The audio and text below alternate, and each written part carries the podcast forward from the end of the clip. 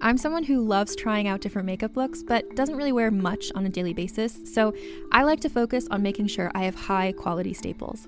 And whether you like a fresh face, full glam, or somewhere in between, you've probably seen Thrive Causemetics Viral Tubing Mascara. I've certainly seen it everywhere. You know, the one in the turquoise tube? So, that mascara, along with all of Thrive Causemetics' beauty products, are certified 100% vegan and cruelty free, which I look for in makeup, and they've got excellent quality to match. And something I didn't know from all the mascara videos I've seen is that for every product sold, Thrive Causemetics donates either that same product, another product that is needed more, or a monetary donation. They've worked with over 500 nonprofits to help with a wide range of causes like supporting cancer survivors, people experiencing homelessness, education access, and so much more. Knowing that makes me feel even better about using their products. And I do enjoy using them. Like I said, I like having high quality staples, and so my favorites are products that are multi purpose, like the Brilliant Eye Brightener. It comes in a bunch of colors, and I like using them as eyeliner, eyeshadow, and even highlighter. Thrive Causemetics is luxury beauty that gives back. Right now, you can get an exclusive 20% off your first order at thrivecausemetics.com slash thrive. That's Thrive Causemetics, C-A-U-S-E-M-E-T-I-C-S dot com slash thrive for 20% off your first order. Contained herein are the heresies of Radolf Burntwine, erstwhile monk turned traveling medical investigator. Join me as I uncover the blasphemous truth of a plague ridden world that ours is not a loving God, and we are not its favored children. The Heresies of Radolf Burntwine, coming January 2nd, wherever podcasts are available. I'm ducking out, you're ducking out. Let's duck out together, see what it's all about.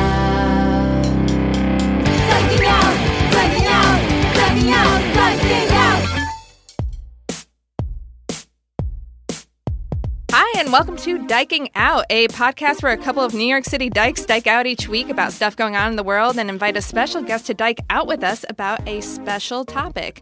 I'm Carolyn Bergier, And I'm Sarah York. and today we'll be diking out with stand up comedian Wanjiko Eke about friendships. Yay, friends. Yeah. Uh, they're good to have. They're fine. It's hard. It is. It's hard having It's friends getting as an easier. Yeah. Um, and before we get into our news topics for the week, um, I wanted to read both a review and a question from one of our token straight man listeners. you know, I was thinking at first, like, oh, this show, it's probably targeting lesbians. But then I'm like, I listen to straight people podcasts and Oh, talk yeah. all the time. And I feel it's mm-hmm. people who aren't gay who should be listening. Right. You should be listening to people who are different from you so you can expand your mind a little bit and mm-hmm. become a little bit more mm-hmm. self aware. And I I make an effort to And do the one that. group that so- loves doing that are straight men. Yeah, so. straight straight Without Straight men love learning and expanding their minds. Uh, Enough to comment, right? Yeah. I'm not going to comment back. Really needed. So, so this comment or this review, he says, "I like the show, although I hate myself when I'm done listening. Mission accomplished, you guys. Oh wow, Mission we did accomplished. it. you're changing the world here. We are. We did it. Oh, Pat on we're just we're gonna crack some egos. That's what we're doing here with our sledgehammers. He said his two takeaways were one, he's not the target audience, and two, Okay. lesbians really hate straight men. Oh God. And I said, I got to be me. Yeah. Uh, it's just real, you know. So the question he has is how can parents help their children who are in the process of coming out be as comfortable as they can? And he wanted to know if there's anything maybe we wished our parents would have done differently. Hmm. Uh, Well- he, he's a new dad, so it's nice that he's um, maybe open to the possibility Yeah. that his son uh, maybe one day will will come out. come out. Well, you could start by not kicking them out of your home. I think we, I think Great. the forty percent of homeless youth who happen who are also LGBT would would agree with that. Yeah. Um, I don't know. I had a again. I had a such a fortunate coming out experience with my parents, so it's hard. It's hard for me to to. I- guess just. I think. Well, I think it starts in childhood and not reinforcing gender roles on kids, like for the love mm. of God.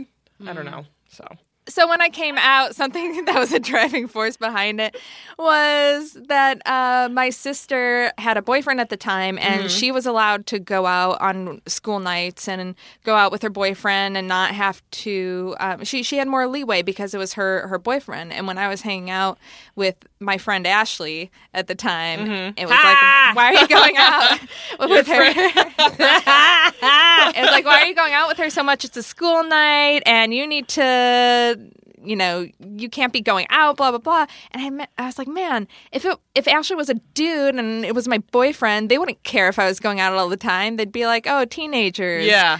So so that's kind of why I decided no, I need to to come out now. Yeah. I'm sick of this because I just wanted to be treated the same Mm-hmm. and and be taken as seriously. So I, I think being treated the same and uh, and take your kids seriously. If, Yeah. if they're telling you that this is how they feel, like m- maybe maybe it is a phase, but who Yeah. fucking cares? Did they let make you go out out with it. her after? oh yeah, yeah, Okay. yeah. Yeah. they- So they just wanted to, to know what's what was going on.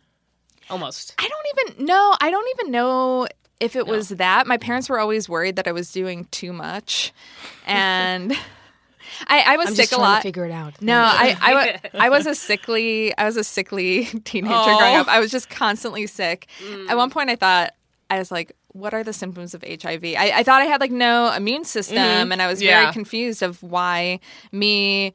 Of all my friends, was getting sick all the time, and nobody else is getting sick as much as me. Mm-hmm. Um, but yeah, I just had a bad immune system. But then my my mom was like, "You're overdoing it," and uh, Yeah. wanted to kind of rein me in, but I was like, "Don't rein me in on that part." Right. like, I need to explore this, explore Yeah. these feelings I'm having. Don't you dare derail my student council career either, mom. Yeah, I have to go to these conferences. it's very important. I help build this float. That's great. Yeah, I think it's about like not, and this person has a son. You said the Yeah, yeah. I mean, I think son or daughter doesn't matter, but like I think it's very important to do everything you can as a parent to diagnose Disney syndrome when you see it in media. Mm. Because think about the things, I mean, you and I are like in the same kind of that we're in that magical age group that grew up with a lot of those you know, Little Mermaid, Beauty and the mm. Beast, mm-hmm. Cinderella, all those classic Disney films that all they do is just reinforce this idea that first of all that a girl always likes a boy, a woman always ends up with a man, the princess always get her, gets her prince, that kind of thing, and, and and even worse that the goal of like her whole driving force in a lot of the plot lines of these films is to find is to get the prince you know find prince charming make him like you that kind of thing.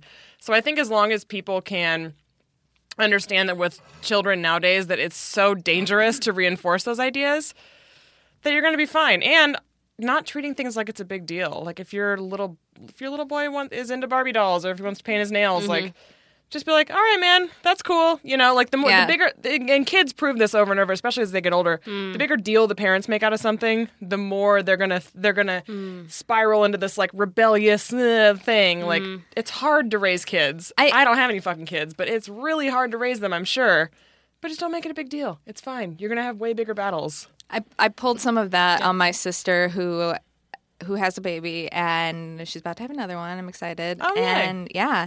And I really try not to comment on anything in terms of how she's raising her kid because Right. it's it's her kid. She's doing Yeah. a phenomenal job. Yeah. Uh, I know she's listening. You are doing a are great on record job. our sisters are great moms Our sister, both our sisters are, are amazing moms. But she she made a comment. She showed me like a, a link to this Moana doll that was super cute, Mm-hmm. and she was like, "Oh, imagine if I had a little girl." And I was like, "He can play with dolls too. yeah Let him play with dolls." She's Yes. like, "Yeah, whatever." And I'm like, "No, no but it's important yeah yeah." I was like, "It teaches empathy," and then I'm like Mm-hmm. googling articles to back me up, so it sounds less like her lesbian sister lecturing her and Right. like trying Right. to make her her boy more feminine. effeminate Yeah, effeminate.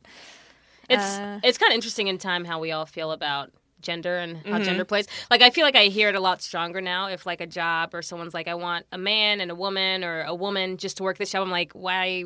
You know, I didn't realize that they were so strong until now. The older Yeah. I get, because you know, I think especially if you're androgynous in society, it's well, it's like I, I'm not, I'm not a man, but I'm also a woman, but not what you're looking for. So there's Right. constantly.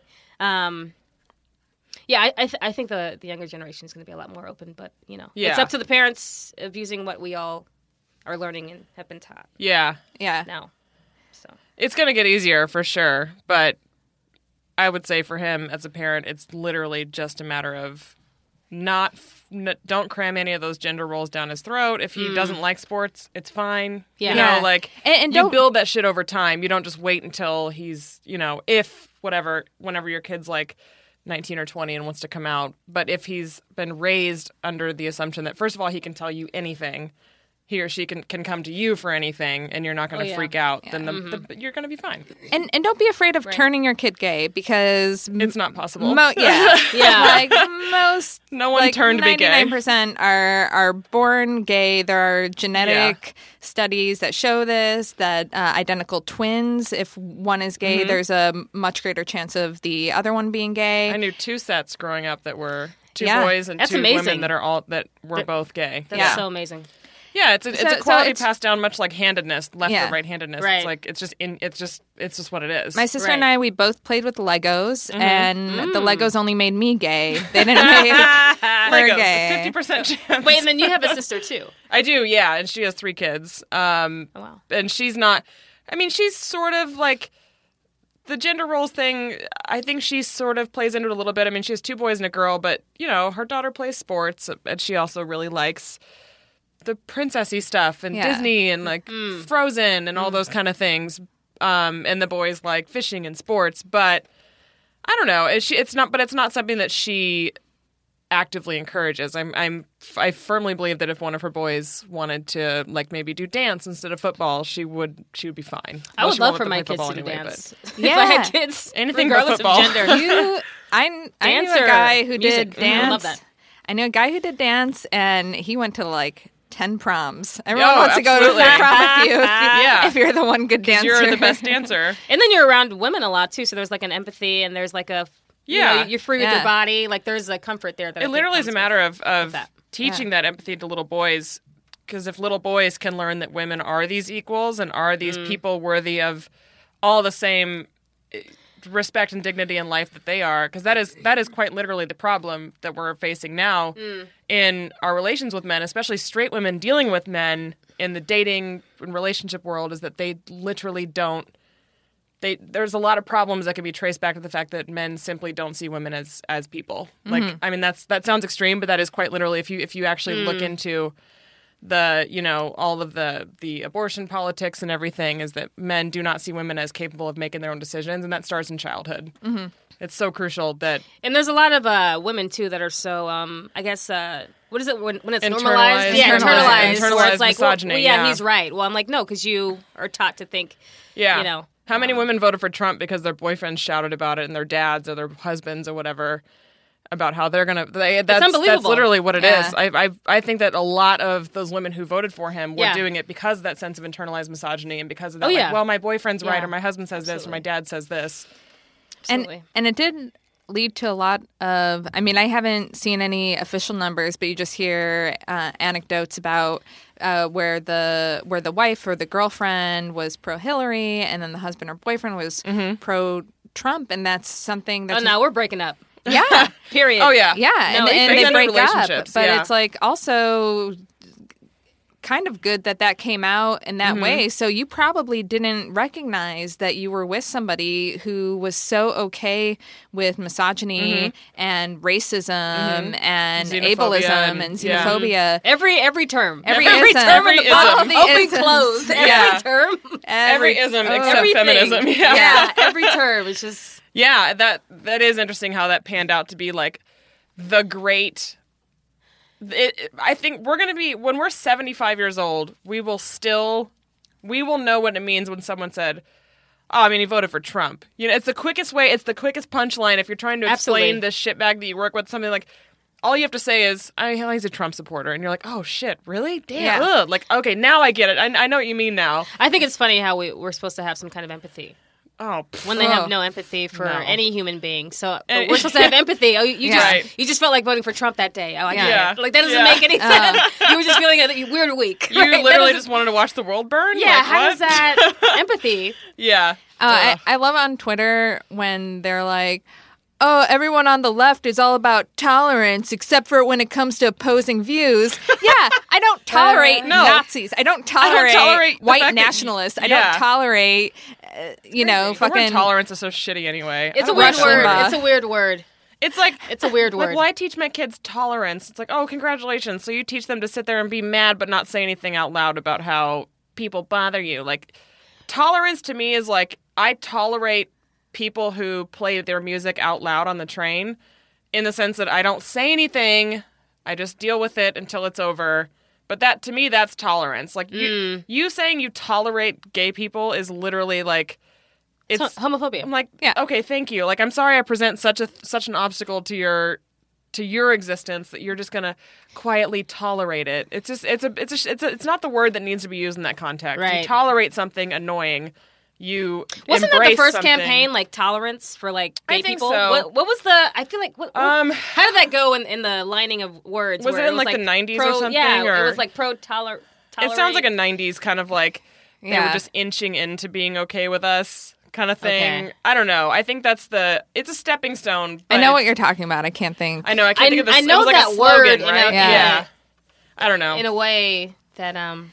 Well, thi- Ugh, this leads into our first topic. Speaking of being treated as equals and as humans and being tolerated, uh, this week the passing of Edie Windsor happened, and I mean, you know, she had a good run. Yeah, she Uh, was 88, right? How yeah, she? Eight- She was 88, I believe. Okay. So, you know, it's it's been more of a celebration, and it's Right. good to see her. Uh, I mean, it's not good to see her dead, but it's good to see her in the news Well, again, yeah. just to remember uh, her accomplishments and and what she did Yeah. for the gay movement. Because it, this was something that definitely affected me personally. When I got married the first time, I was living in Georgia. So in Georgia, we didn't have any recognition of our marriage. We we got married in the state of Massachusetts just so that it could be a, a legal marriage, and then we moved back to Georgia, and then you had to go back to filling out your forms for health insurance and whatever, uh, auto insurance. As you know, I'm single. I can't we can't share in anything. Uh, so then we moved to New York. And then in New York, uh, we still were getting state benefits in New York, and our marriage was recognized with the state of New York. But federally, we still had to file our taxes separate. Wow. We still weren't um, able to get like Social Security and, and that should one of us ha- had passed or anything like that. Uh, so when this decision literally impacted me Yeah. because I was finally able to get federal benefits as uh, As a married person. as a married Yeah. person, which which was crazy. So it was a big step. I was lucky enough that I lived here in uh, 2013 when Edie Windsor was the Grand Marshal at the Pride Parade, and I got to Oh, see that's her. so dope. Oh, that's I got to see her in person. Her and Harry Belafonte. Oh, I love man. that. I I wish I would have. I in the in 2013 Pride, I was volunteering, but I was not on the. I was doing something that kept me away from the march, Mm-hmm. like some sort of little job somewhere, and I don't remember what it was. But I did not get to see her in person, which really bums me out. But yeah, like you said, it's it's. I mean, she was a very old person, but it was so it's not so much like oh no, Mm. she died. It, it kind of is, but it's like then you get to kind of look back on her life and everything she did, and she had a very real, like you said, like a very applicable, literal legacy in Mm. her in uh in the case that she won and all this, and it was just so like I I read this news that she had died when I was like several glasses of wine in already.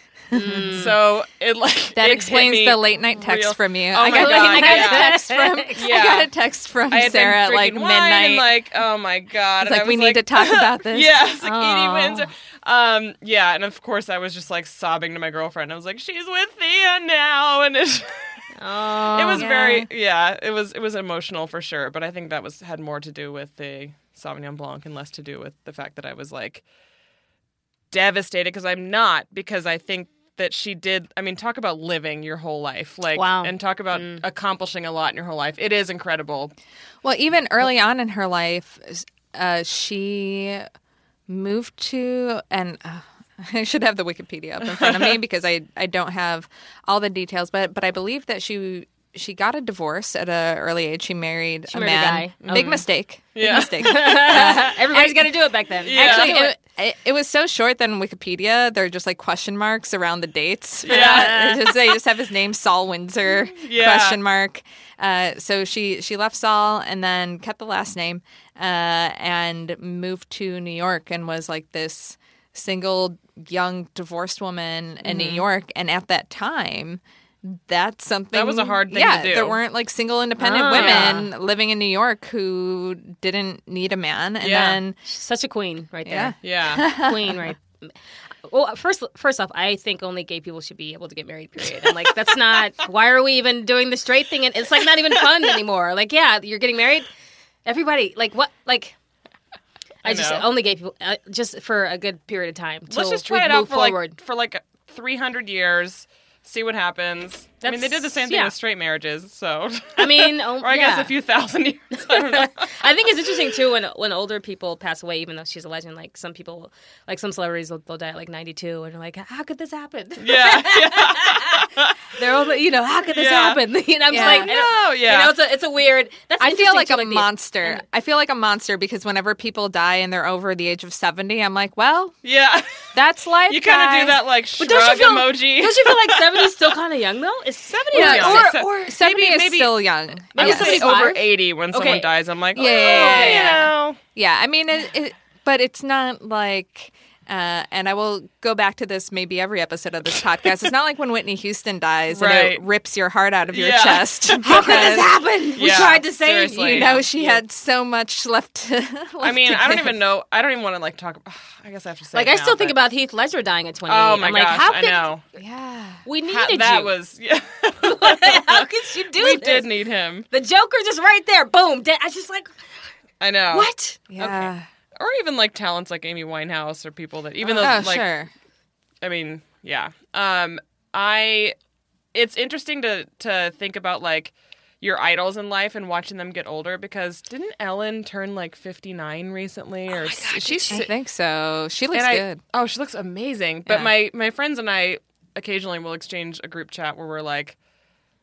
So whenever something pops up with Ellen, someone inevitably in the group text is like, "Guys, I don't know what I'm gonna do when she dies," and we're like, "I know, I I'm even. gonna, I'm just, I'm gonna crawl into a hole for years and years, and I don't know what's gonna happen." She could be 98 when she kicks the bucket, and I will be Right. devastated. I will be incredulous and mad, and I'll be like, well, I, I don't get it. Like, could they not have treated her? Like, what? Yeah. I mean, the the one That's true. person like that for me would be uh, Carol Channing, who I think is 99 She's maybe very now. old. Yeah. But it's because she's made it this far that when she dies, it'll be like, you fooled me. I thought you were going to live forever. Carol Channing. Or Betty White is amazing. Or Betty too. White. Can you Yeah. imagine how much pain you have to be in to be 99? Uh, can you imagine?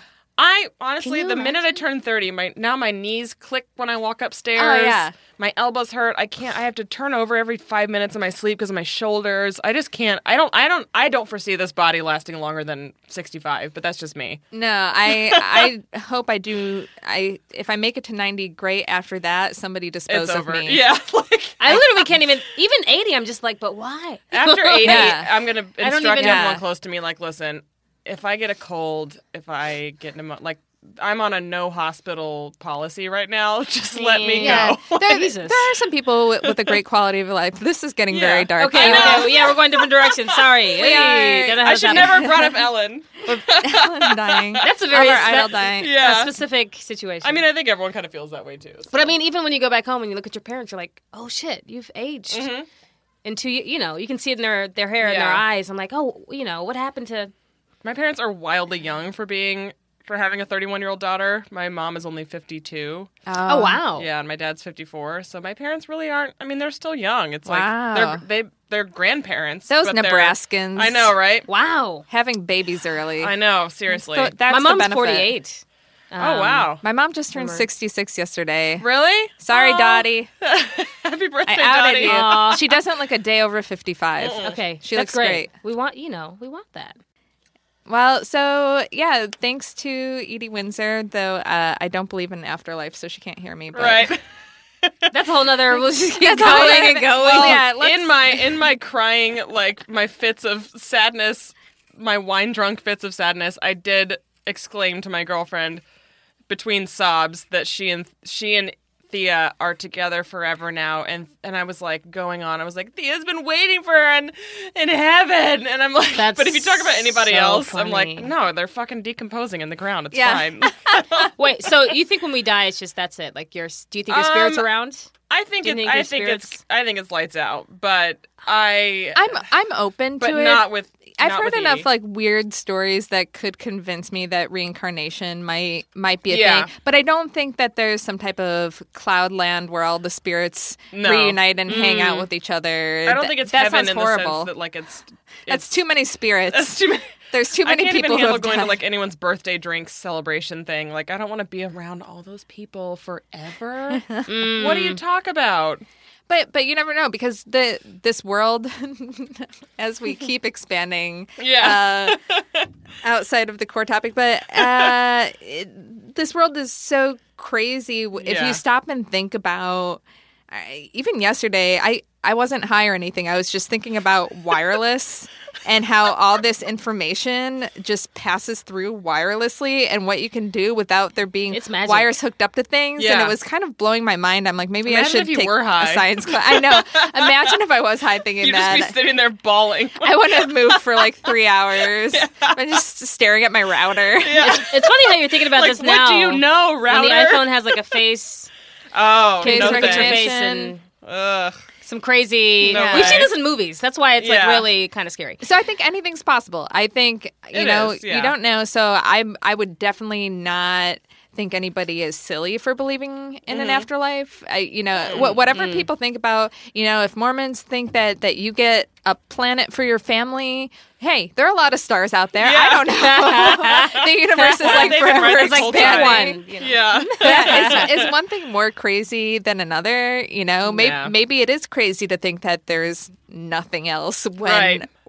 It's world certainly is so crazy. It's just Yeah. like I don't know. That's just how I am. But yeah. anywho, So Hmm. uh, Edie Windsor, she passed, and and we are Hillary. Clinton. Oh, Because I like to bring everything back to her. Yeah. She Hillary's had a big week, but uh, she gave the eulogy at Edie Windsor's funeral, which makes me hope that wow. if I'm going to die early, I hope I do it at a time where Hillary Clinton can give my eulogy. I need to throw myself in front of a train Yeah. for DACA or something. Yeah, if someone gave me the option of like, listen, you can die in five years and Hillary will, will give her eulogy, or you can just live to be eighty and we'll just see what happens. I would be like, hmm. I would have to actually think about it. you mean Hil- Hillary herself? Like she's already agreed. This is all set in five years. That's so amazing.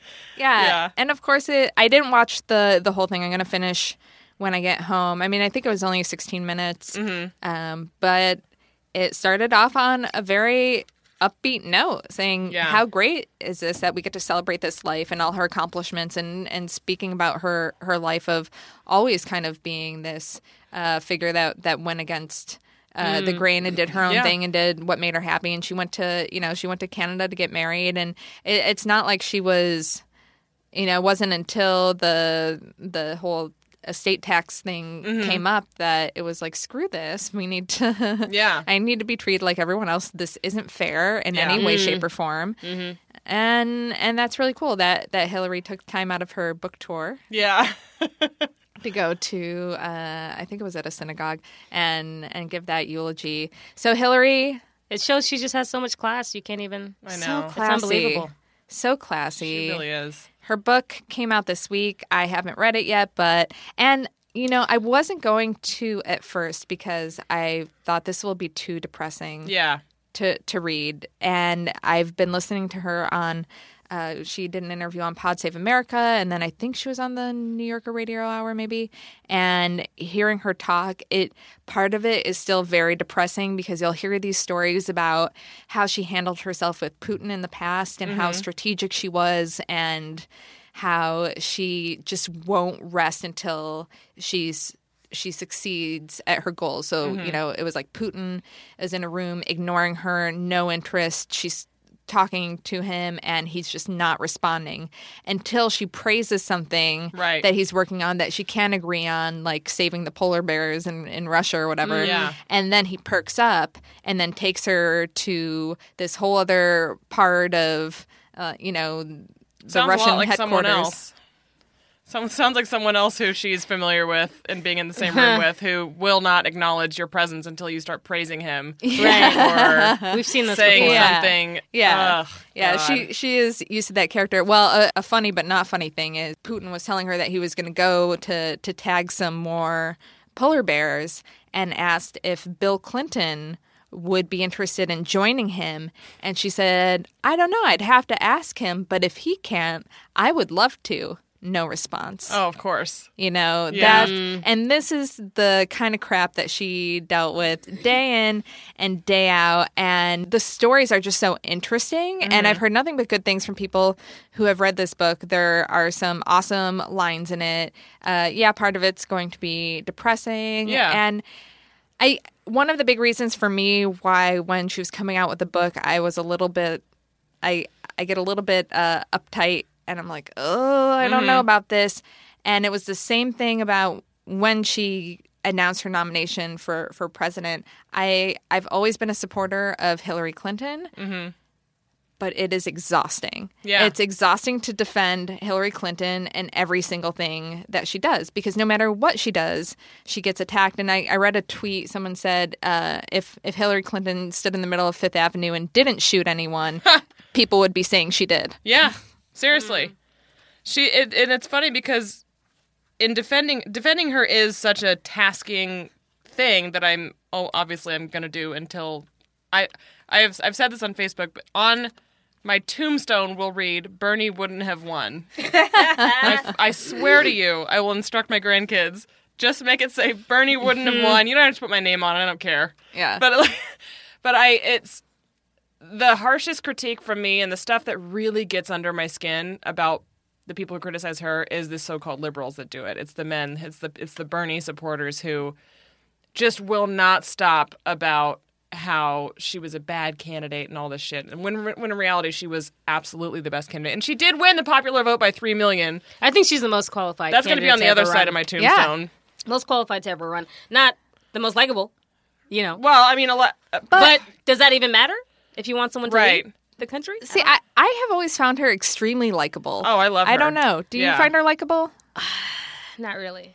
Um, But I, mean, I- I like her and I respect her, but I Yeah. can see how she's unlikable to a lot of people. I can see how. but that s- has nothing to do with her beliefs. You know what I mean? Right. Yeah. People are so stuck on the celebrity aspect of it. Oh, do I like you as a celebrity? That's not really how.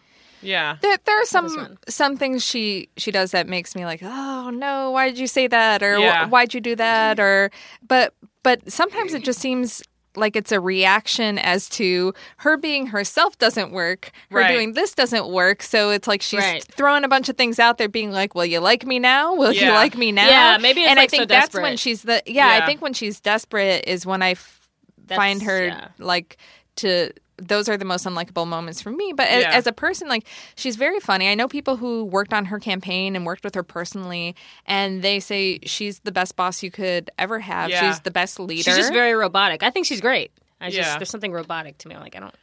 Well, I think that's what Yeah, I mean, you, you kind of have to be you ha- almost yeah, to, I mean, how are you to- not? She's been in, in public service more or less for 40 years. And Yeah. how So she always has is and you to- know for being this like yeah. You have she your has to be talking a points and you just do it. know, yeah mm-hmm.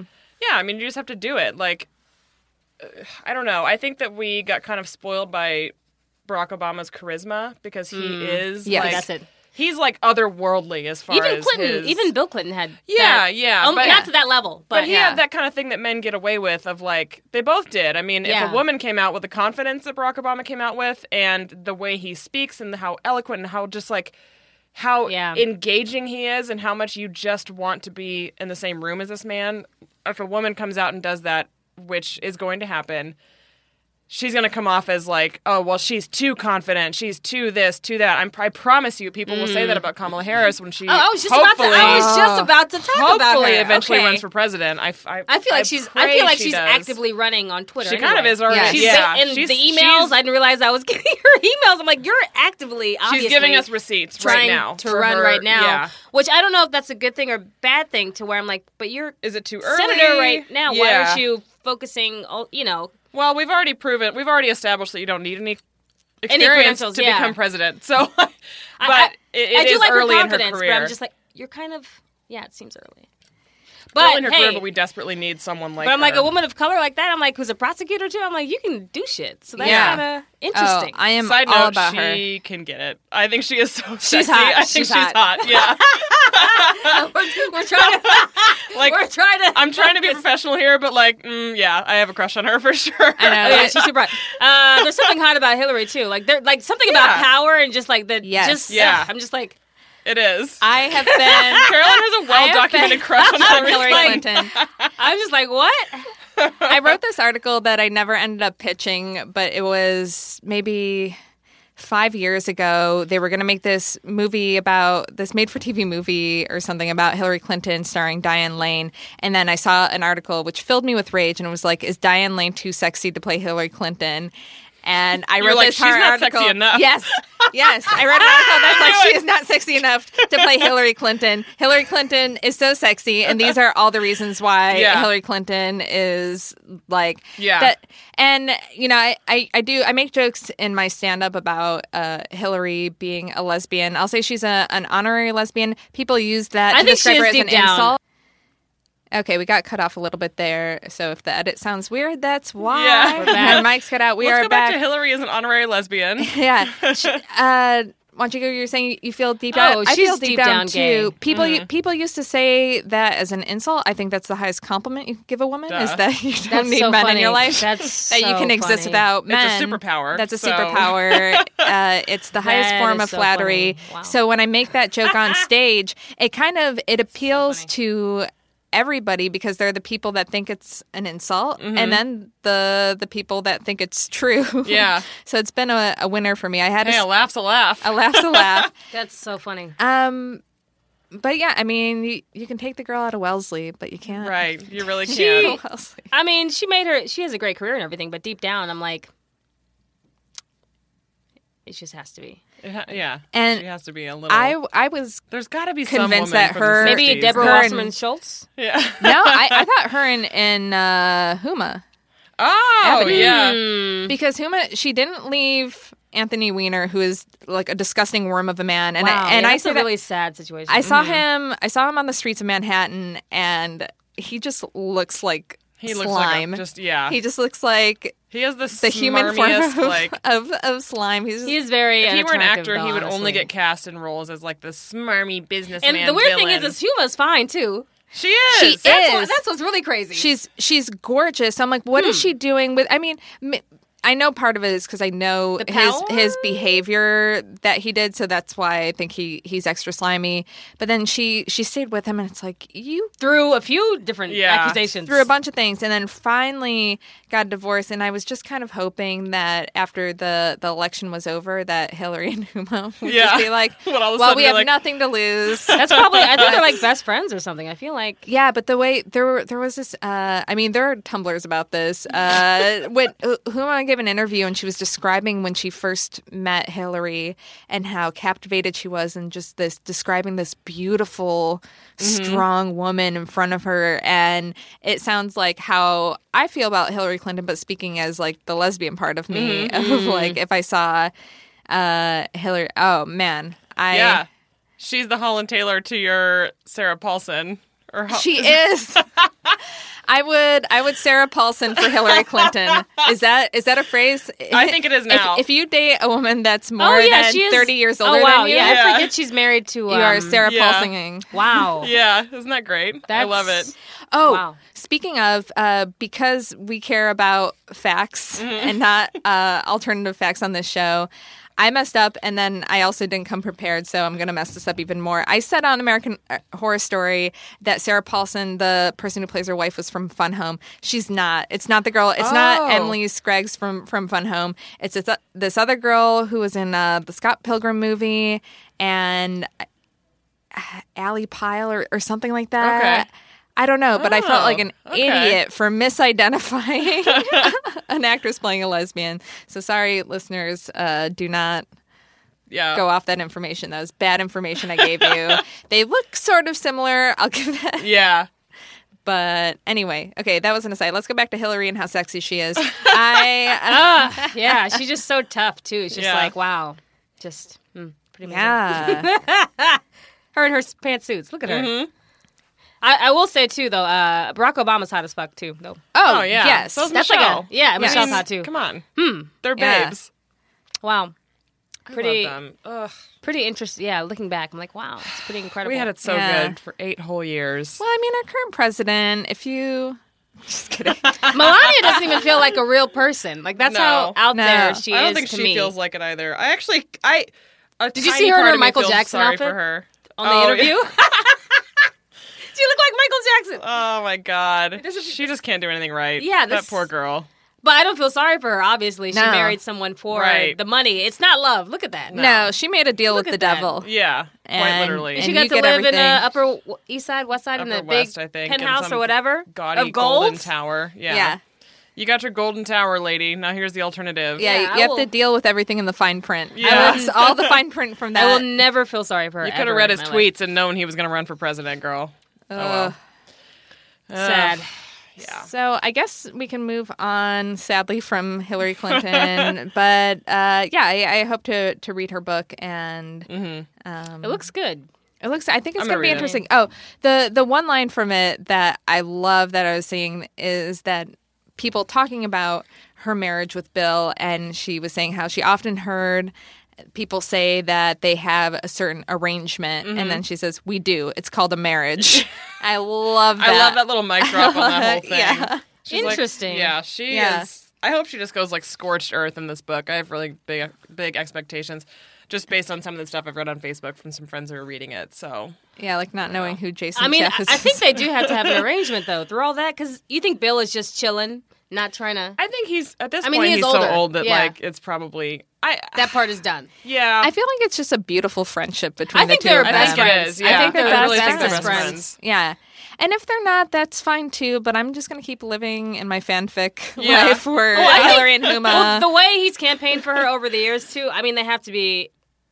They definitely just best- they're I at least they're- like ideological peers and friends and like And I don't know. I mean, that's more than a Yeah. lot of people in marriages. Oh, yeah, I have absolutely. friends who can't say that about their own husbands. So I mean, would your you know other person like travel from state to state every day to campaign for you and believe Right. you know that's Oh, like yeah, other- yeah. that's other level. yeah, the the love is there. They clearly care for each other, Yeah. and uh, Chelsea turned out great. yeah, yeah. I mean, it's a product of them. Yeah.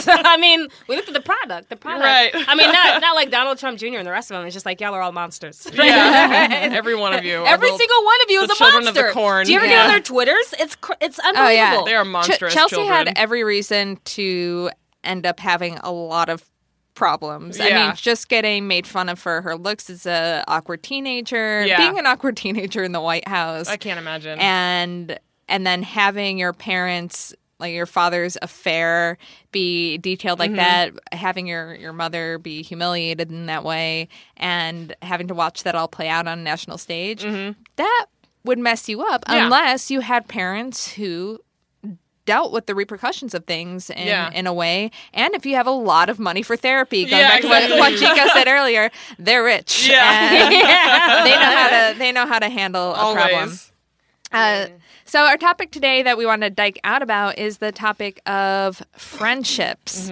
There, there are a lot of different areas for for lesbians uh, and friendships, whether it's friendships between queer women, like two queer women, or between uh, a queer woman and a straight woman, and what are the the dynamics there, and how is it different than relationships between maybe two straight people? Um, my first question comes from the little known spin off of When Harry Met Sally called When Sally Met Susan.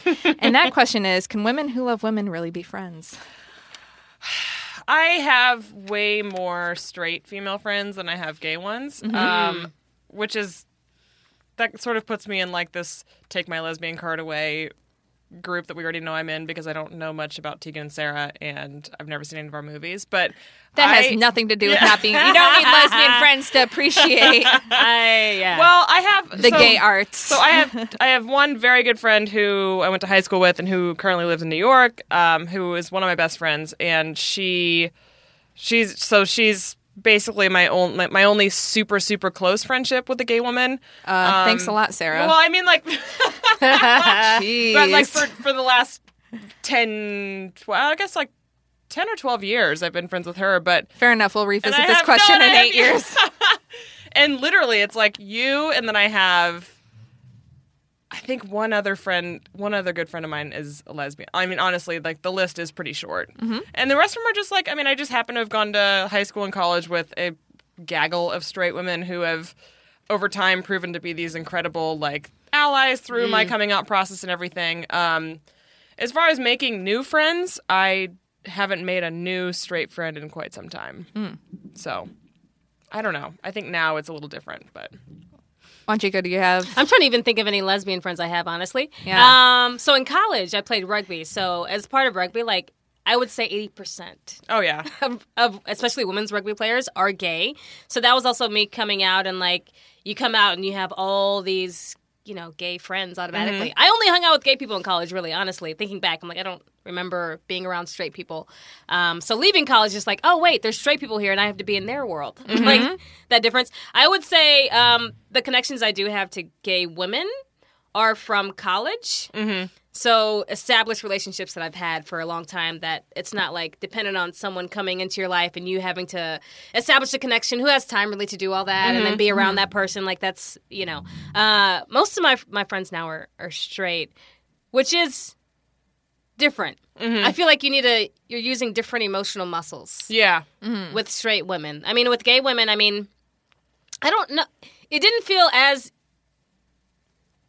emotional to me as um, investing in like friends' straight relationships. I don't Yeah. know. They feel different. They're two different things. Yeah.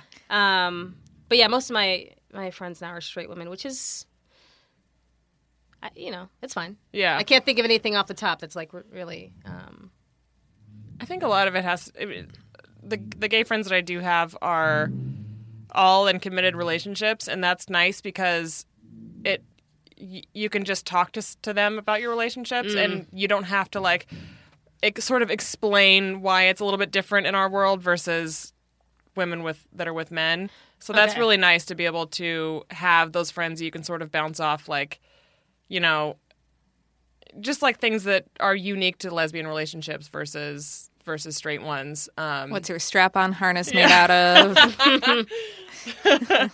do you like Velcro or is it more? uh, I don't know. It's kind of nice to have people in your life uh, as like a grown ass woman who can just sort of relate in a way that's not like my straight friends. uh, They they do under they do get it and they understand me really well. But at the end of the day, it is kind of hard to fully bring someone into like into the fold as far as like your relationship kind of stuff and, and getting advice and things like that. Um, I mean, it all feels the same in some ways, but I don't know. Are you ready to shop? Rakuten's Big Give Week is back.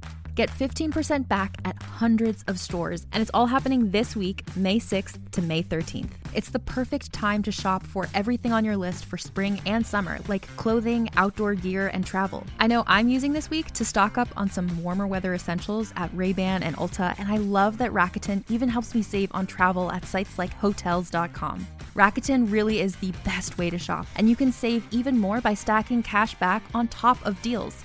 Plus, during Big Give Week, that cash back is bigger than ever. With Rakuten, membership is free, and when you sign up and shop today, you get an extra 10% cashback boost. That's an extra 10% cashback on top of the 15% cashback. You won't see higher cashback rates than these. Go to Rakuten.com or download the Rakuten app. R A K U T E N. Shoppers get it. Hey there, this is Justin Bartha. I made a funny new podcast, King of the Egg Cream. It has the greatest cast in the history of podcasts with actors like Lewis Black, I'm torn by my feelings for two women. Bobby Cannavale, You can eat it, or if someone hits you, you can put it on your cut. Melanie Lynskey, I wonder what these marvelous things are that look just like boiled chicken feet. Jason Ritter, I can break things and pick locks and kill people. Michael Stuhlbarg, The whole point is to inspire people that they should make themselves better. Ari Graynor, No, don't whet its appetite. What are you, an idiot? me, Justin Bartha, That's not just any egg cream, that's a Lemke's special. and all narrated by the hilarious Richard Kind. This is the story of Harry Dalowitz and how he rose from nothing to become New York's King of the Egg Cream. So if you like funny true stories, come listen to King of the Egg Cream, available wherever you get your podcasts. I kind of do you feel like like what are your what's Carolyn? What's your like sort of friend makeup of like straight and gay, queer? I think most of most of my friends are straight, but I so for me the thing with having uh, other queer women, lesbian, bisexual, uh, whatever as, as friends is that now that now that I'm married, it's a lot easier for me. But I do feel like it's kind of that thing with guys and girls being friends. Like if you're single and your friends are lesbians, like the the pool for who you can date and Mhm. have a relationship Right. with as a lesbian, Right. it's so small. So when you have these friends who are lesbians, it's hard not to kind of suss out which one would you hook up with, Yeah. and to think that this might be someone I might date, which uh, automatically fills me with so much anxiety Yeah. and makes me terrified so. Yeah. to to Mm. be around them. Yeah. Um, that it was I I was I say this a lot. I was scared of lesbians for a really long time. But then once I'm in a committed relationship and that's no longer a, a question in the air, then yeah, like being friends with lesbians, it, it's a lot of fun to be able to, You know, uh, to do gay shit together. That's do gay literally. shit. I'm like, I look at my phone. I'm like, who's available to do gay shit today? I don't know. I can't just be, you know, my other friend's tired of going. You know, who's who's free? Who, you know, I don't know. Yeah, and That is a good point of like how you feel like you're more um, on edge. If if you're Oh, yeah, single if you're around single. lesbian friends. yeah, Yeah, there is that. Um, hmm, that's interesting. Or even just the the example of like if you're you know single and you're a lesbian going into like a kind of like a gay ladies' night type situation. I mean, there is more anxiety also because that could be that one time in that week where you're in a space where you feel like there could be potential partners and it's Yeah. open. Um, yeah. I I, always found I that to be so. I it had is so much it's tough. I, yeah, that even Oh. that just in When general. I was I'm like, single, ugh. I hated going to gay bars. Like I hated going to parties and like it just it felt like there was too much of that pretense of like, oh, okay, like it's like Right. anything else that you hype up too much in your head. It ends up mm-hmm. being so lame. But it's Right. the things that just Yeah. sort of walk into your life out of nowhere that can make the difference. yeah, I am so different. If I go to a, a bar with my friends and it's just like a, a regular bar, um, i in the past, uh, I, w- I would go in, I'd have a lot of confidence. I could talk to strangers. I'm not worried about anything because I'm just there to have fun with my friends. And then if I go to a gay bar, right away, I'm just kind of quiet. I'm in a corner. self-conscious? I'm Absolutely. observing everyone. I'm, Oh, yeah. I'm deciding like Yeah. which which one. Do I Uh, look weird? Am I dressed okay? Yeah, trying to figure out who is least likely to reject me if I Yeah, re- and also you want to be out with someone, you know, that's kind of that's also the good part of if you were to have gay friends. Like, Yeah, like being- if, if someone was down to come with you, Yes. so you're not so alone, just like waiting. But, or, But- then, what if? What if, like, what if when you're single? I always hated going to gay bars with other female friends because I'm like, what if someone's interested in me but thinks that this is my girlfriend with Oh. me? You know, like you want to, Yeah. you almost want to wear a shirt that says like, this girl with me is just my friend. it's funny. I have a I have a straight guy friend that I just take with me to a lot of gay spots. Really, oh yeah, yeah. I it's weird. I, I think the older I get, the more I have more and more straight guy friends. Also, gay guy friends mm-hmm. almost now. I don't know. They're all like a wide or a range variety of people that mm-hmm. Yeah. you know. It's like That's you're part of chill. living There's New York, no too. edge Yeah. or ease. Yeah. It's interesting too being friends with straight women because I feel like a lot of my friendships have started because I am attracted to them. yeah. And then we end up being friends, and then I'm like, oh, we're friends. Like, Right. it's not, you know, it's not like I'm constantly creeping on you, but, you know, I, I think a lot of my friendships are started from like, oh, wait, I'm attracted to you for some reason. Yeah. And then Yeah. we end up being friends. I'm like, oh, hey, we're friends. I like you. Yeah. Um, which is an interesting dynamic as opposed to a straight friend. Like, oh, we get some, you know, you're both straight, and oh, we, you know, we. yeah. Have We you mesh. found that uh, straight women tend to come to you for relationship advice more often than perhaps other friends? I have a couple friends who very consistently will text me when they're having, when they just need to know, like, what do I do? Blah, blah, blah. He's saying this and that. I don't know if it's just because of who I am or if it's because they don't really want to talk to a straight woman about it because I will. I do have a friend who has told me that she doesn't. That she's kind of over seeking out relationship advice from straight women because straight women give really bad advice, or Well, or yeah. they just say things that they mm. think she wants to hear rather than like, listen, like he's Well, not because into you. Like he's saying these things because he's not. into Yeah, you. be, because What we we date women, Right. So we've had firsthand problems with women, Yeah. and know how to kind of navigate very complex emotional things. So while we're not we're Right. not men and we can't put ourselves in the mind of, of Right. men, we're at least like as opposed to going to maybe one of your your guy friends who isn't as maybe emotionally in tune right uh, with Mm. things or maybe doesn't give the best advice because they're busy thinking about Yeah. their draft picks or right whatever or he likes you and he's gonna sabotage Or he likes you're you, in yeah. because he Oh, wants to yeah, get in. that's an issue in Yeah. every aspect. Okay, Uh, that's yeah, that's interesting, huh? Yeah, I, I Yeah. feel like yeah, I, ask I've more. I've literally had a couple of friends over the last like eight year eight nine years or so who have been like, you know, I I like coming. I like if I'll say something like. I don't really say anything about it, but they'll be like, I know I always come to you with guy drama, but it's because I can get honest feedback from you Mm. because you're not just telling me to put up with his bullshit so that he'll propose to me kind Yeah. of thing. Oh no, is- I'll I'll tell somebody quick. I'm like, he ain't into this. yeah, like Even like yeah. a- I've had I've had so many screenshots sent to me of like conversations with these guys, and I'm like, girl, it's I, I don't. but it's think so he's- obvious. But they want to Yeah. continue it, continue it. Like even Yeah, um, I make remember my excuses and everything. My but- sister thought she was gonna get married to this guy. I'm just like, um, no. and it's not even about reading between the lines in a lot of cases. It's like, just did you read the text that he sent you? Like, it's not happening. I I'm sorry. If you're questioning it, it's probably It's- not happening. yeah. And Yeah. If a guy is not overtly clear about his interest, Yeah. That's the in thing. you, They're simple it's creatures. That's the advantage of them hmm. is that, like it's one Yeah. good thing I would say about men is that they're pretty damn clear a lot of times with their communication when it comes to I mean it sucks, but it's like he's making it kind of clear that he's not into you, lady. You, so uh, it's better you're- than continuing it. yeah. honestly. Whereas women will just like play with your mind for a long time. Yeah, but there's it's okay. that.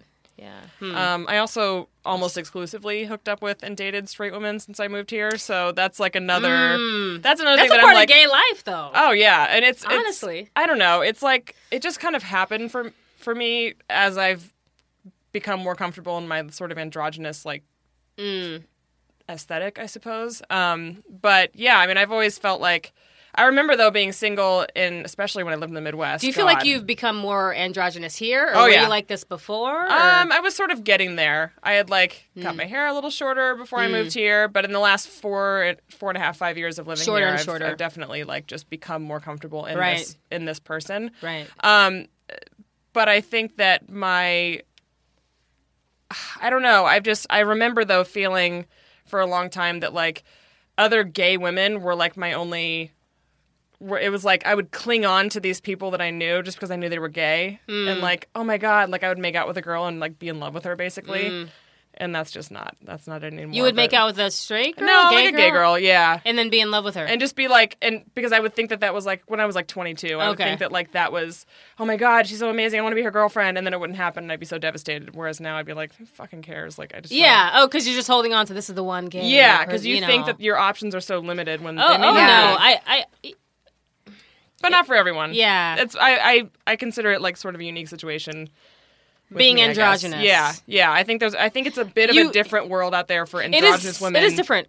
yeah I don't know But I also do want to make that point for any younger, especially Mhm. lesbians or, or queer women listening, is that your options aren't as limited right. as you think. And it's tough sometimes because you can't tell if somebody's gay or if they're not gay. And there are a lot of people who are gay, but they don't know they're gay yet. Mhm. But I remember at one point when I was 22, I was in this toxic relationship and I knew I needed to get out, but I literally did the math of how many women I thought existed Uh-huh. in the city that I lived in that would be even a candidate to Oh my God. to date me. So I was like, oh, Yeah. okay, it, if like let's say generously like 5% of the population uh, Mm-hmm. are lesbians and then that fall within this age range um, that Mm-hmm. You're looking would up be like your, this your like city government like census from 2000 whatever. so funny. Yeah. Yeah. and then I'm like, and then probably at least seventy five percent of them are crazy.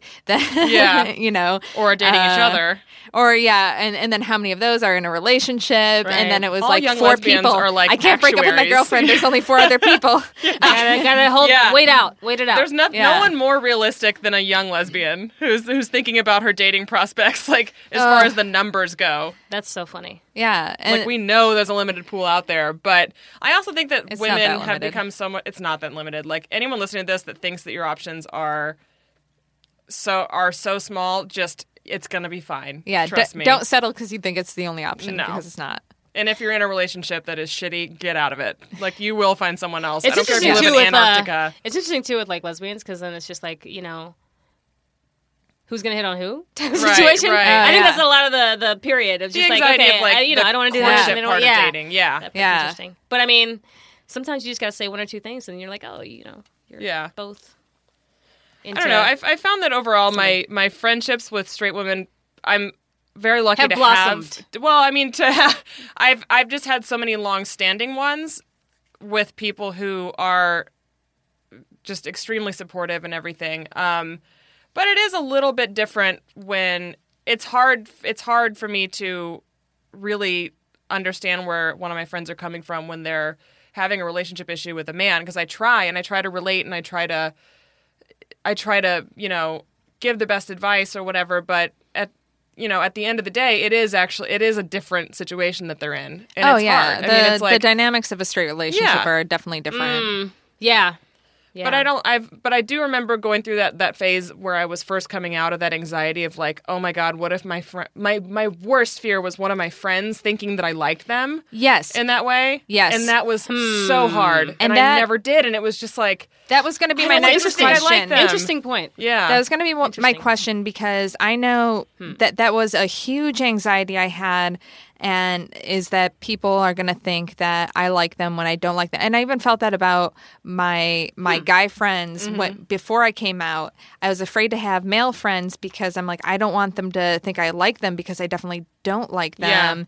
But if if I show interest in hanging out with them, are they going to think this? And for some reason that that seemed like a hmm. nightmare to me. But I've never had feelings for a woman that I knew was straight or that I've been friends with. And that's not the case for a, lot lot, of uh, people. lesbians I meet who have these stories of falling in love. But but for me, if if I know that there's like that this isn't a reciprocal thing. a reciprocal thing or that I don't have a chance. I'm not Yeah. interested in things that I don't have chances for. I'm very practical lesbian. Yeah, Uh, but We're practical why don't you go? Have, have you ever fallen for someone you were friends with who who was straight?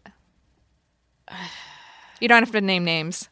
Oh no, that's not it. I, I like I was saying earlier. A lot of my friendships, I think, have a, like a little like seed planted of the fact that I'm attracted to you. Yeah, yeah, yeah. Um, but Yeah. then I'll be in a position where I get to know that person or like get really in depth into their life where I'm like, nah. But then Mm-hmm. I, I, I, I think there's a part of me that's open to that aspect happening. But after me getting to know you personally, I know for a fact most of the times that I'm like not really into it anymore. Yeah, yeah. after I get to know someone, I'm like, oh yeah, no. But nothing turns me off like actually getting to know yeah, someone. Yeah, that's perfect. Like that's if I'm into you, like I really just want to get to know you and just like get it over with. Yeah. like, I'm like, I just yeah, I just needed this clarity yeah, for us. Just show me why I should Yeah. never crush on you. No, ah, there it is. All I right, just great. needed it. Like that's all I need most of the times. Yeah. Um. Yeah. I've never had a situation where it's like you know we're friends and then somehow I fall in love with you. Yeah, I don't know. How, I don't know so how that would be a somehow stories, thing. though. I've admired a lot of people. I think they do. Yeah. They're great, and I would love to. You know, I just want to.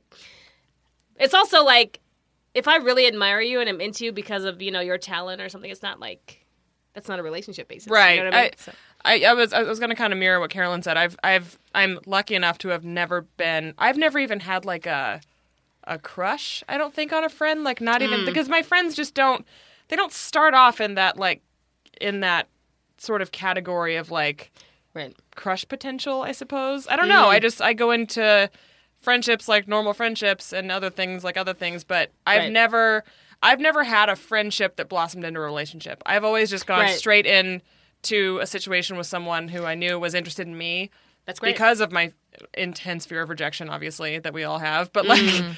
i i've never I, I read so many things and so many cautionary tales written by lesbians that are like talking about falling in love with a friend a lot of it is are is written about a situation that happened when they were much younger i feel like the younger you Yeah. are that's kind of when you're in that danger zone of falling in love with one of your friends I Because never you did. because you also don't know anyone else. Yeah.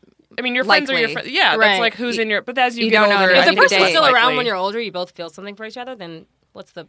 then just uh, there's no issue it. there. Yeah, Yeah. I mean, yeah. I don't. I could never. I could never see myself going into a friendship with a straight woman with any expectation beyond. I just. I think it'd be. I mean, weird. I never had expectations, It would but be I, so I, I definitely. I mean, I'd be lying if I haven't been like attracted to at least a good percentage. I mean, I, my friends are these like beautiful women, but I would like even if one of them all of a sudden was like, I think I like you and I were single, I'd be like, no, you don't. Like, Right. You like the idea. you are, you're just having, you're in a dry spell. It's fine. Like, Yeah. that's not what we, Right. no, absolutely not. I would just start laughing my ass off, I think. So. Yeah, there, there's a Wait, do you think also that people like?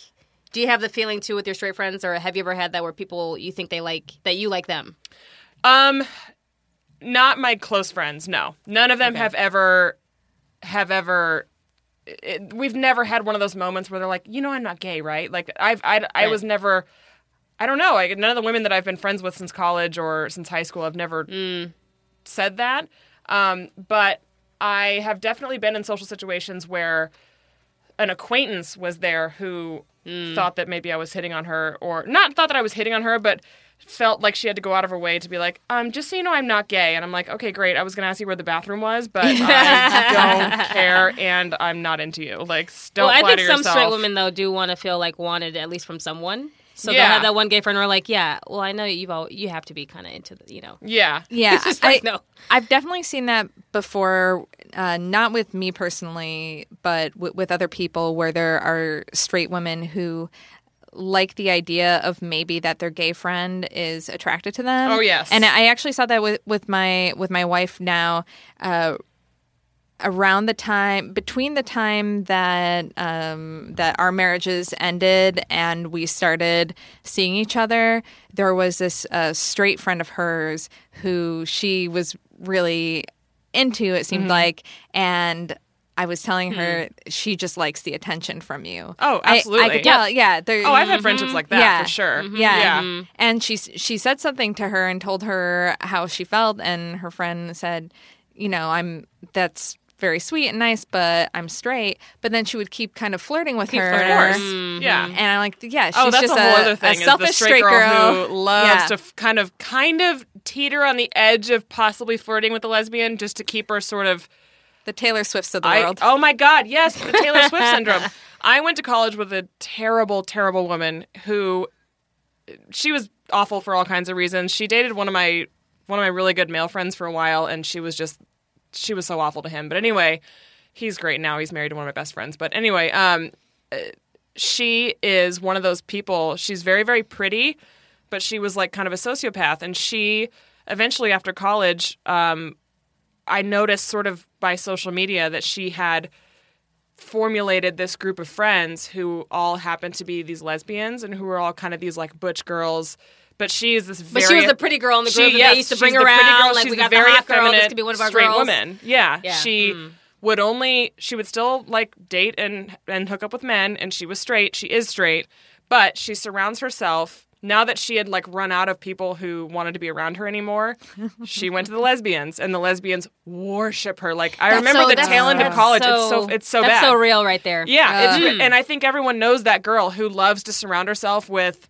And it was about attention for her. That's all it was. Mm. It wasn't like it wasn't that she was attracted to these women. These women were all you could tell in love with her. Yeah. because she's so hot. That's and such like, an interesting dynamic. yeah, that's and so she had real. one friend in particular Mm. who she strung along with, and I think may have hooked up with a couple times, but in a way that was more of like an I want to control you way, not like I mean, Mm. this poor girl was in love with her for a long time. I think they're still good Mm. friends, even though she's moved on with someone else. But this woman is and I believe still does have this gaggle of lesbian friends who all worship her and that's what it was about for her. So I think that is the straight woman that we're more likely to to encounter in this world as we get older. Interesting. Is the straight woman who loves attention and is either running out of it from men or not getting the attention she wants anymore from men or there's some sort of so, sort of shortcoming that she's having that they then turn to women who they know are attracted to them to sort of string them along in that way. I've encountered multiple women. Haven't like you that, noticed actually. a lot of butch groups, like or most of them have that one hot girl that's feminine? Yeah, yeah, but yeah. they're but they're all butch, you know. yeah, just the one trophy. And I know my she loves here. having them having all their attention and everything. It's no different than the, Yeah. those girls that that sort of string men along and and right just for the attention. Um, really but yeah, interesting that's point. is like that's kind of an Mm. archetype I think that isn't really explored Yeah, or ex- yeah, that's or really interesting. like Mm. exposed very often. But there, it, Right. I have met a couple of straight women in my adult life who love attention from lesbians because Mm. it's a very non-threatening form of sexual attention. I think. Oh yeah, absolutely. Because we're not going to corner them drunk in a bathroom at a But bar that, I mean, like men will. But, but that's also the the you know the uh, the I guess the draw to having gay women friends too. Yeah. Like okay, well, I mean, you like know, I you're know they're not going to try you know. anything, but Yeah. I love that they. I don't think feel that like they're a I'm threat, yeah. which is such an insult to lesbians because Yeah. I've I've I when I meet the occasional woman like that, I I can identify it immediately. Hmm. And I'm always like, oh God, this poor girl. And then I just don't associate with her at all anymore because I'm not I'm not feeding into that, Right. and I'm not becoming that person who's like this novelty in your life. I can't stand Mm. that. Mhm. But I have been in that situation before. You know, while we've been talking, and I, I was thinking that actually all of my relationships have started out as friendships. Oh, really? So I think that's also, and not, not to say again that that I don't have lesbian or, or gay or bisexual friends because I, I definitely do. All my closest friends are, are straight, but part of that anxiety for me of, of when I am single, it is because all of the from my first girlfriend to well, my current wife was my Y'all were friends. I need to no. Y'all were friends. First, I need to stop saying current wife. Yeah. But Your it does wife. get confusing when I talk about ex wife. Yeah, yeah. And don't want anyone to think I'm I'm talking about her. But my wife no, no Present adjective, tense. present tense, my wife, she was my coworker. Mhm. And I wouldn't say that we were necessarily friends before, but because my marriage was falling apart and I knew that she was married to another woman Mm-hmm. and knowing myself and, and she's beautiful and i thought i don't need to be friends with this person because that could add a complication Yeah. to my life because if, if So i become friends y'all with didn't her talk at all before.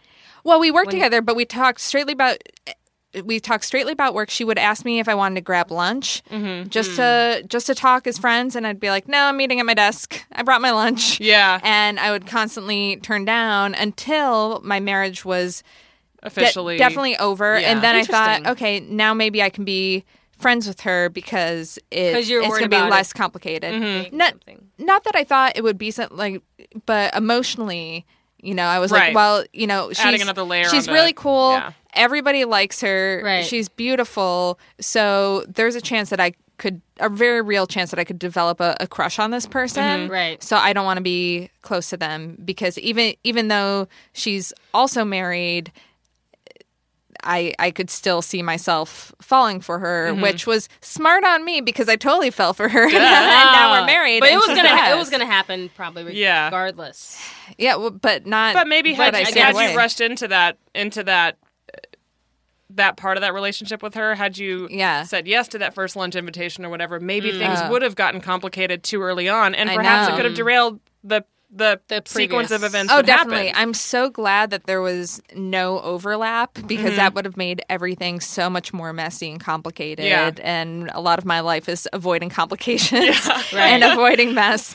uh, but yeah, when when I got and then same thing, I was with um before my ex-wife, I was in this relationship with my girlfriend from college and I I was friends with um with, with Jackie, who, Mhm. who's my ex, and Jackie and I were friends. There was nothing between us, Mhm. um, but because I was hanging out with this other gay girl, there that added this, you know, this level of jealousy, and it became Oh, with the pr- yeah, a the thing, previous- yeah, yeah. with the previous one. So to me, it was like, man, just being like friendships with lesbians are just like adding nothing but complication to my life. Mhm. And then when I broke up with with my girlfriend at that time, and I'm like, I'm going to be single for a while, and then Jackie and I would go out as Friends, just friends yeah. and be wing women for each other, and try to you know help Mhm. the other one hook up, and because I was terrified, and Yeah. uh, she wasn't as scared of the lesbians. so she Yeah, I'm still scared of the lesbians.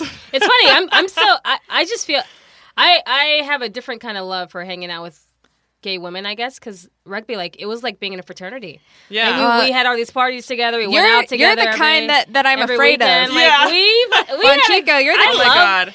I would love be all of them. terrified of you I and your was friends. terrified Like, of the oh, look rugby how many of them girls. there are. They I, I love all. Of them. They're them. all best friends. I've they're never all been in a tight. lesbian They're all group. clicky. Yeah. Yeah. The, the, Everyone the was clicky, hot. It was crazy. The was clicky They're the girls that give you a dirty look when you are just trying to get a drink at the Cubbyhole, and I'm like, I'm sorry, I know you guys have Oh. the seats. It was like, a big I'm- frat. I Like have to lean over you to get a drink I know, but it, it I don't seems like you can't infiltrate like that. Yeah, the lesbian is- clique, especially in New York, is those girls. I, like, I don't know how to get into that one. No, I'm just, you know. there is like one central clique that I'm thinking of. That's like Which one? Um, ooh, I can't name names. Is it one of those monthly party things? Is that a hot rabbit Oh, click? well, it's kind. of... They're always there. Yeah. Okay. It's this. Okay. These girls were like their patient zero in the group is this girl that dated one of my friends, and she's like, if we had our chart like on the L word, she would Mm. Oh, be yeah, yeah. the center of the whole thing. But anyway, that that's one of those things. Like those groups of girls are intimidating, and I would I don't ever. I don't look at those groups like, oh man, I wish I was friends with them. I usually they're usually Right. eight years younger than me, but Mm. I I've never in my life been a part of like a group of gay girls ever. And Yeah, it's funny it's you mentioned rugby because the one group of gay girls I did hang out with sometimes in college was a rugby group from a larger school. So with one of my other one of my good friends now, but yeah, that's funny. It's very like everybody's very like chill. Like I don't know. I met my first girlfriend at a at a rugby party. Yo, they were crazy. I know they were all they were fun, and it was just like I don't know. It was it was that's just I don't know. funny There was like a mentioned that. camaraderie there. That's Yeah. Oh, automatic. Yeah, But also, yeah. it's like it's like also part of, especially if you're in college and you're a gay person. It's just like, oh, I found a gay group that's we also have the same. You know, you have the- Yeah. Yeah. and you're doing this fun activity together and everything. Yeah, I it's a get lot it. of people's I first totally experience being away from their parents and being out and all that. You know, it's it's kind of like you know, Like I can go to a party in sweatpants. Yeah, and I'm hot. We throw our, we threw. We, uh, it's so funny because we had all these parties, and uh, looking back on it, I'm like, yeah, it was just mostly just us and maybe like one or two of your little Yeah. friends. We all just had Everyone's blast. wearing those yeah. like Adidas Samba soccer shoes. just it was every every aspect. It was interesting, but yeah, I definitely I love. I love Yeah. hanging out with gay women. Yeah. And it's, it's funny now because I have a, I feel like I might even have more gay guy friends than hmm. women friends. Well, this just sounds to me like we need to make a a clique of comedy Yes. lesbians Yeah. because we all kind of like each other. I can't think Yeah. of Oh any, yeah. We'll do anyone's that. on the scene That's that I a- don't Yeah. enjoy spending time around. I mean, Yeah. Which is a great thing about having this podcast uh, because it's people that I only talk to briefly before and after shows, like Wanjiko, who I never get to really sit Right. down and have a, a full conversation with. amazing. Yeah. Yeah, I want to sit in a small room with you with no ventilation. this for is an just hour and a half. trick. It's, ama- it's this is yeah. this is Wanna just a, in a tiny this room way with to me for a while? trap trap lesbians to be my friend. Yeah. Uh, and There's make also you a talk thing about too. I friendships. think with uh, with friendships with uh, not thinking about it Uh-huh. real quick. It's like um, especially if you're more androgynous, like you meet another more androgynous person, you're like, you know, we're not going to go after each other. Mm-hmm. Oh, Basically, God, so no. it's, so Yeah. it's also like okay, that's a quick, easy friend. So, Right, like, right. Yeah, yeah. Someone like I'm more more, you're to- attracted to, that Yeah. you're going to try to be friends with. I'm more likely to Yeah. be friends with another like very androgynous girl than than like Someone who's, like, super fembot femme- yeah, like okay. lesbian girl Mm. Probably. I They're all different dynamics. I mean, I have a girlfriend, Yeah. doesn't matter anymore. yeah, but, but, like still, like still off the bat, or yeah. like more. you just like, kind of look at each other and do like that, like okay, we get it. yeah, yeah. Like we both we we have trouble with button ups in the men's section because our tits Right. fall out. Right. Yeah, we understand. somebody- it's like where'd you get those? Where'd you get those jeans? Yeah, That's what yeah. I'm really curious. Oh, great. Uh, I want to start shopping in the men's section, uh, but that's for another best. time. Just because I think I, I have a theory. You should be now. Well, can you tell me is the quality of the material Yes, better? It is better. H and M men's is indestructible. Oh, H and M men's is great. yeah. That- actually. that's But my H&M problem. All my shirts like, have holes in it. Yeah, Yeah. all my shirts I have mean, holes. So I'm like, I need to start All, buying. of, all of my stuff men's eventually shirts. will have a hole within months. I have Yeah. jeans that are like three years old from H and M. Three years old that you wear regularly? Seriously, they they last. Yeah, they're great. H and M makes great men's clothing. They make shit women's clothing. no, I have but- their shirts, but I've never, I've never had a pair of pants last. Oh yeah, more than like six do the jeans. Dyking Out brought Huh. to you by H and M's men's No, section is, only. this is so critical. Yeah. this is so critical. Uh, all right, so we, our time is uh, coming to an end, but we like to end with um, a random question that I come up with on my way over here. So uh, next week, actually, Sarah and I are doing a very dykey photo shoot Oh, for this podcast to promote it. And our very talented photographer, Jenny Walkowiak, who is amazing. You can find her at imjwphotography.com. She was throwing out a lot of ideas. She suggested that we dress up as lesbian icons. Mm. But uh, I started thinking, I'm like, are there any iconic poses? Um, like Ellen on the cover of Time. Right. Like, what are the Yeah, what are but- the iconic? But then I started thinking, you know, who? So we know that Judy Garland is a is a Cher. You know, Mm-hmm. Lady Gaga. Those are gay icons. But who, Right. who are the dykons? Oh, dykons. I don't know. Who would our dykons be? I mean, I guess like Ellen, um, maybe like. Well, Gillian Anderson's not gay, is she? No, but it doesn't matter because neither was Judy Garland. True. Yeah. But but, but so- it's like, like Mariska Hargitay could be. Ooh, Mariska Hargitay, yeah, in like the in like her sort of business casual detective outfit kind of thing. I Mm-hmm. think just her like doing some authoritative pose, like In that in an aspect, it can be any strong woman almost. Yeah, Yeah, Famous- like, like Hil- famous strong Hillary. Clinton, Yeah, I would say, pantsuit. is probably my favorite dykon. Yeah. Um, Mine What, what's her name that died? Janet Reno. Janet Oh, Reno. Janet Oh, Reno. yeah. Really, you know, She was very. about she literally was one of the most authoritative people in the country at one point. so- Yeah. Those glasses, Yeah. I remember that. Oh yeah. Boy, we have some sexy dykons.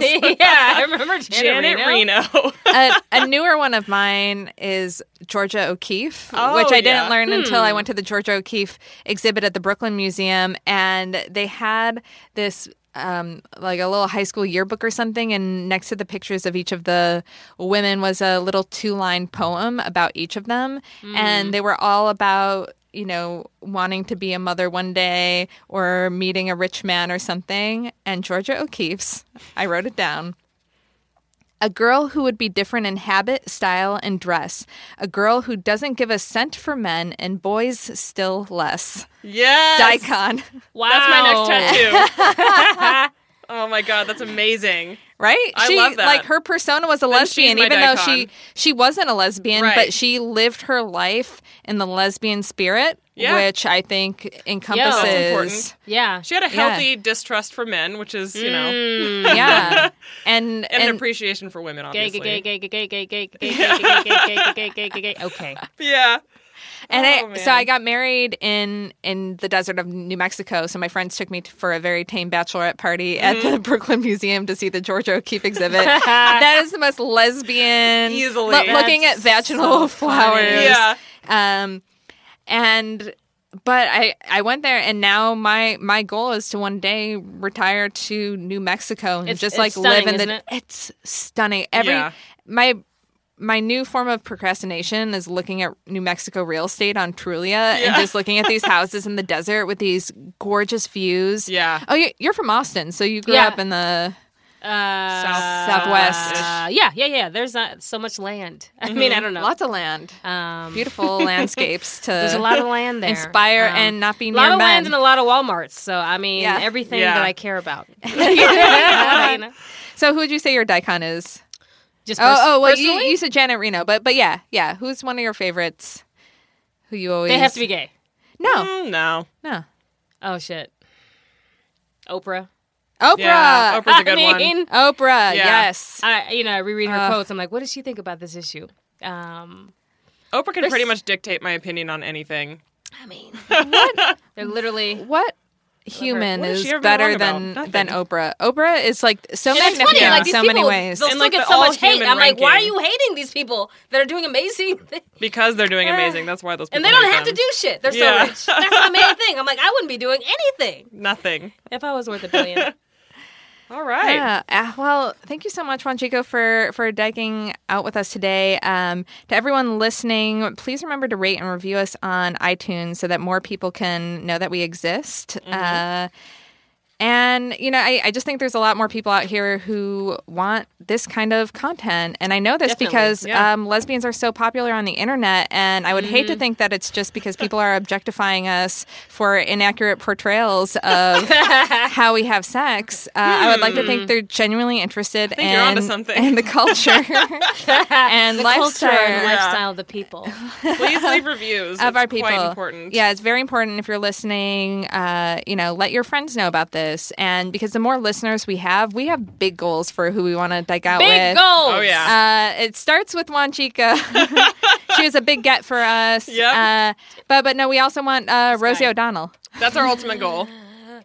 And then Carolyn can just There, there would be have to be like an after party. Yeah. if she came on the show. Oh Ro- yeah. Rosie O'Donnell follows me on Twitter, so I'm going to slide into her DMs one day and get her on this podcast. But I can't get her on this podcast until we have enough of an audience that I can make the case. Mm-hmm. Please make that, this happen for I can't think of anything. I can't think of anyone as fascinating as she's so interesting. She's She's very interesting. She's a very interesting So person. Interesting. So that that is my goal to get Rosie O'Donnell on this podcast. So we need more listeners to make my dreams come true. I thought my dreams come true when I met Rosie O'Donnell this year, What? and she asked me for. this whole time, I did. It was I okay, I know we're like out of time. I'm going to quickly share this. So, um, my my friend Naomi Regay had this awesome show called The Female Gaze, which was a, a play on not gays G A Y S, but gays G A Z E. Okay. Yeah, uh, like the male gaze, but flipped, and it was like The View, but they had uh, like 20 hosts instead of 4 and it was all improvised and everything she got Rosie O'Donnell to do one of their last shows. Yes. So I came, I got there early. I sat in the front row. I had my Rosie O'Donnell show, Koosh Ball Pencil, and I had my wife with me. And, you know, we're like in the front holding hands the whole time. And Rosie O'Donnell keeps looking at me as like a point of focus when she's talking. Mm-hmm. And I'm just like freaking Living. out Yeah. inside. And when the show ends and everyone's clapping and stuff, Rosie looks directly at me stretches out her arms and gives the come up here motion. Yes. And gave me a big hug. And then she motioned to my wife and she's like, You get in here too. I have to hug the lesbians. And I'm like, You are my hero. That's amazing. And I love that. I bawled hysterically and called my. and then a- after I left, I waited till I walked out of UCB. I left. I called my mom crying hysterically. My mom thinks I have been kidnapped in New York City. Yeah. Do not call your mom at like midnight Bawling. bawling Yeah. when you live in New York City because she'll be very concerned. Yeah. Um, Wanjiko, is there anything? Where can we find you on social media? And oh, I forgot to to plug your show. You're going to be in Toronto. Oh yeah, uh, gonna be in Toronto next Saturday at the Underground Comedy Club at 8 p.m. Witch Hunt. I do a show here that's also going there for one day. That is Um, yeah. awesome. I'm also ashamed that you said Toronto the right way and I overpronounced it Toronto, but you you don't say that last T. That was very American. I've been in America too long. Yeah. Sorry, Canada. Uh, and then you can follow us at Dyking Out on Twitter. I finally got our Instagram going and uh, on Facebook. Like us, follow us, tweet at us, let us know what you're thinking, and Dyke Out with us next week. Yay. Yes, please do that. Thanks for listening. Thanks. Bye. All right, bye.